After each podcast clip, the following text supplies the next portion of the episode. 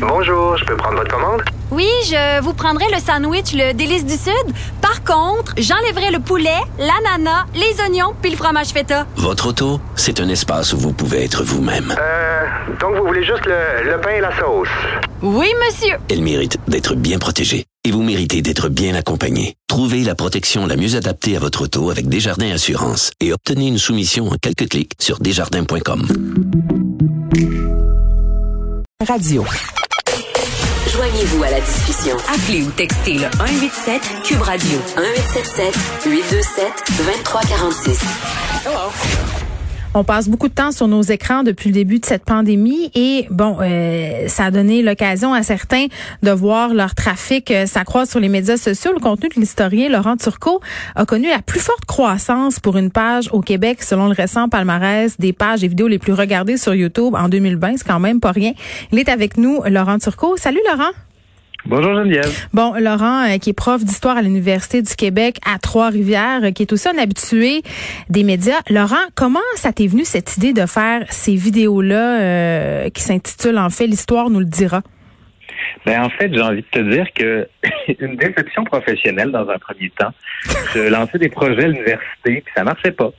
Puis euh, il y a des fois aussi où est-ce que ça va moyen dans notre vie. Fait qu'on se dit, ben j'ai envie de quelque chose qui me motive. ça faisait un bout de temps que je regardais un peu de l'autre côté de l'Atlantique en France pour voir comment eux, ils faisaient des vidéos de vulgarisation. Puis il y avait beaucoup de chaînes d'histoire. Puis ce que j'ai fait en bon intellectuel, je leur ai écrit pour dire, j'aimerais ça savoir comment vous fonctionnez. Puis là, j'ai même écrit des vidéos pour eux. Puis à un moment donné, je me suis dit, OK, c'est beau, je me lance. On s'entend que YouTube, là, les gens qui vont dire, hey, c'est facile, sors tes vidéos, puis tout le monde vient de voir. C'est pas du tout comme ça que ça se passe. Là. Ça n'a rien d'un sprint, c'est un marathon YouTube. Moi, j'ai commencé il y a bientôt deux ans et demi, trois ans bientôt. Là. Mm-hmm. Puis euh, ça a commencé à être rentable du, point de vue des vues, parce que du point de vue économique, ça ne l'est pas du tout. Là. Il y a à peu près un an, gros maximum. Il y a eu un beaucoup de gens qui sont venus, puis la découvrabilité a été plus facile, disons-le comme ça. Oui, puis en même temps, euh, tu te bats contre toutes sortes de contenus qui sont, entre guillemets, plus accessibles. Tu sais, YouTube, c'est quand même le paradis des influenceurs, euh, le paradis euh, des contenus commandités publicitaires. L'histoire, c'est quand même un sujet, encore une fois, entre guillemets, aride. Est-ce que tu es surpris du succès de ta chaîne? Oui, je suis doublement surpris, d'autant plus que j'ai essayé de ne pas trop faire de compromis sur des jokes de pète ou euh, des vidéos de show, des trucs comme ça. Ce que je veux dire par là, c'est que oui, c'est sûr que tu veux plaire, tu veux rendre les vidéos sexy, tu adaptes ton langage, mais je voulais maintenir un niveau intellectuel élevé pour dire si vous pensez que ça vous intéresse pas, ben vous allez voir, je vais vous prouver que non seulement ça va vous intéresser, mais que vous allez comprendre. Puis il y a certaines vidéos, c'est carrément des cours universitaires. La vidéo la plus vue, c'est celle sur la Révolution française qui fait 2h44 minutes. Mais là, c'est ça. 2h44 minutes? Mais 1,7 million de vues. Donc, les gens qui se disent, ah, oh, faut des vidéos courtes, punchées, ça va être viral sur Internet. Ben moi, ma vidéo la plus regardée de ma chaîne, c'est une vidéo de 2h44 minutes. Attends, on en a un extrait, OK? On, écoute euh, l'extrait de cette vidéo sur la Révolution française. Quand même, je répète là, 1,7 million de vues. La Révolution. Encore et toujours la Révolution. Elle est au cœur de l'histoire française, mais plus encore mondiale. On ne saurait comprendre le monde dans lequel nous vivons actuellement sans prendre en compte l'importance des événements qui se sont déroulés en France à la fin du 18e siècle. Aujourd'hui, à l'Histoire nous le dira, on commence une série sur l'histoire de la Révolution française et comme il faut commencer par le début, ben on commence par la fin des années 1780. Hey Laurent, avec la petite musique puis tout là, comment tu fais ça? Tu fais, tu fais tout, tu fais le montage, la musique, c'est beaucoup de travail. Ben, j'ai appris sur le tas, bien humblement. Les premières vidéos sont catastrophiques. Mon son est pas bon. Euh, je suis hors focus. La caméra est tout croche. À un moment donné, mes, mes couleurs sont vraiment n'importe quoi. Puis là, c'est là qu'on voit que la communauté YouTube est quand même assez solidaire. Il y a du monde qui m'ont écrit pour me dire qu'est-ce que t'as comme ta caméra, qu'est-ce que tu fais? Donc là, ils m'ont donné des trucs, puis j'ai trouvé un peu la manière de le faire. La musique, c'est pas moi qui la compose. Il y a des sites auxquels on peut s'abonner, puis on, on prend ces musiques-là en échange, bien sûr, d'un paiement, parce que tout ça, c'est pas gratuit. Ouais. C'est pour ça que les, les, les vues publicitaires sont toutes réinvesties là-dedans ou encore dans les images qu'on achète ou qu'on loue pour pouvoir les présenter. Mais on s'entend que moi, là, je fais pas d'argent avec ça, mais le but, c'est que... En même temps, un million de vues, j'ai l'impression que ça doit être quand même un peu lucratif, non? Ah non, zéro. Celle-là me rapporte zéro parce que j'utilise des extraits du film La Révolution française qui est paru en 1989. Ils sont trop longs. Donc YouTube m'a dit, ah, on t'enlève les droits de monétisation et on les refile au euh, grand distributeur qui lui a produit La Révolution. Ah non, t'es pas money wise. Ben non, c'est que je me suis dit, je veux que ce soit beau, je veux que les gens accrochent. Puis je me dis, je fais pas ça pour l'argent. Il y en a d'autres qui ont marché alors que je m'y attendais pas du tout. C'est une de celles qui a ramassé 400 000 vues.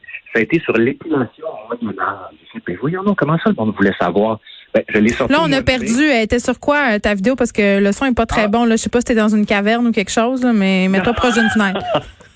non, je disais, c'est sur euh, l'épilation au Moyen Âge. Puis je me suis demandé comment ça fait que les gens ont regardé cette Ah, mais moi, je comprends. C'est sûr que ça a marché, ben là.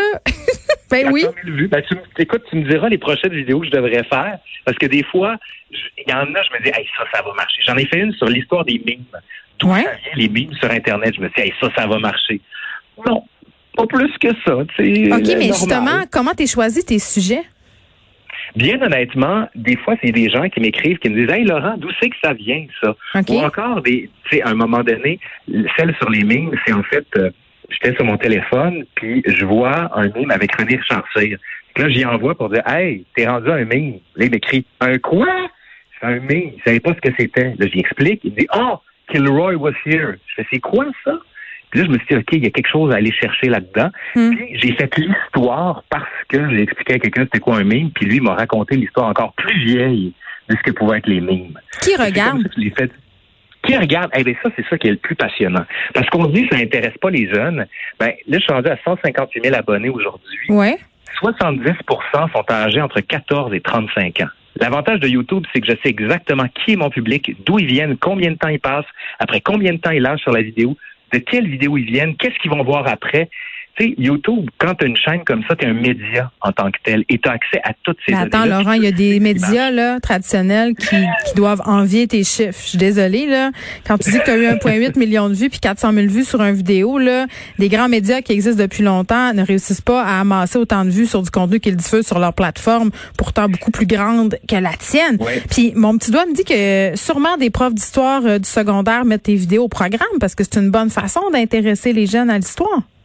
Puis il y en a qui m'écrivent pour me demander de faire des vidéos spécifiques sur des, périodes. J'en ai une qui va sortir sur la Grande Paix de Montréal de 1701, une sur la Prohibition au Québec, j'en ai sorti une sur les Patriotes, j'en ai sorti une sur le Grand Crash de 1929 au Québec ou encore sur la grippe espagnole au Québec. C'est vraiment pour leur dire, bon ben, c'est déjà prêt, vous avez juste à l'utiliser. Puis c'est un peu ça que je veux faire. Je regarde aussi le programme de secondaire 5, par exemple, j'ai fait une vidéo sur le mur de Berlin parce que je le sais que c'est à l'étude. Donc, certains profs, des fois, il y a des étudiants qui n'écoutent pas, ils peuvent dire, bon, ben, allez voir ça. Hey, le gouvernement du Québec dort au gaz. Les diffuseurs dorment au gaz. Non, mais pour vrai, là, ils devraient être recrutés pour les manuels scolaires, pour faire du matériel pédagogique. Je pense que, hein, il y a quelque, je, je dis ça de même, là. Non, non, il y a, quelque, il y a quelque chose ici. Euh, Moi, j'explorerais ça, chez toi. OK.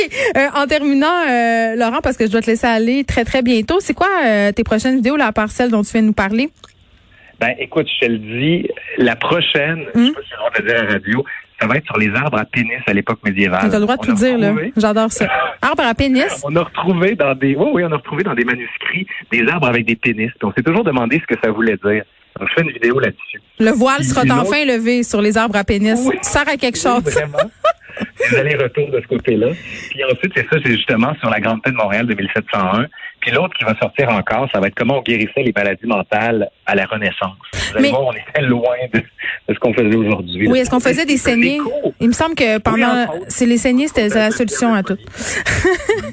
Laurent euh, Turcot, c'est quand même... Écoute, c'est vraiment le fun euh, de voir tout ça aller. Ça, ça, ça nous encourage, si on veut, sur le type de contenu qu'on peut trouver parfois sur les médias sociaux. Les mauvaises langues disent qu'il y a juste des choses superficielles. Tu nous prouves que c'est pas vrai.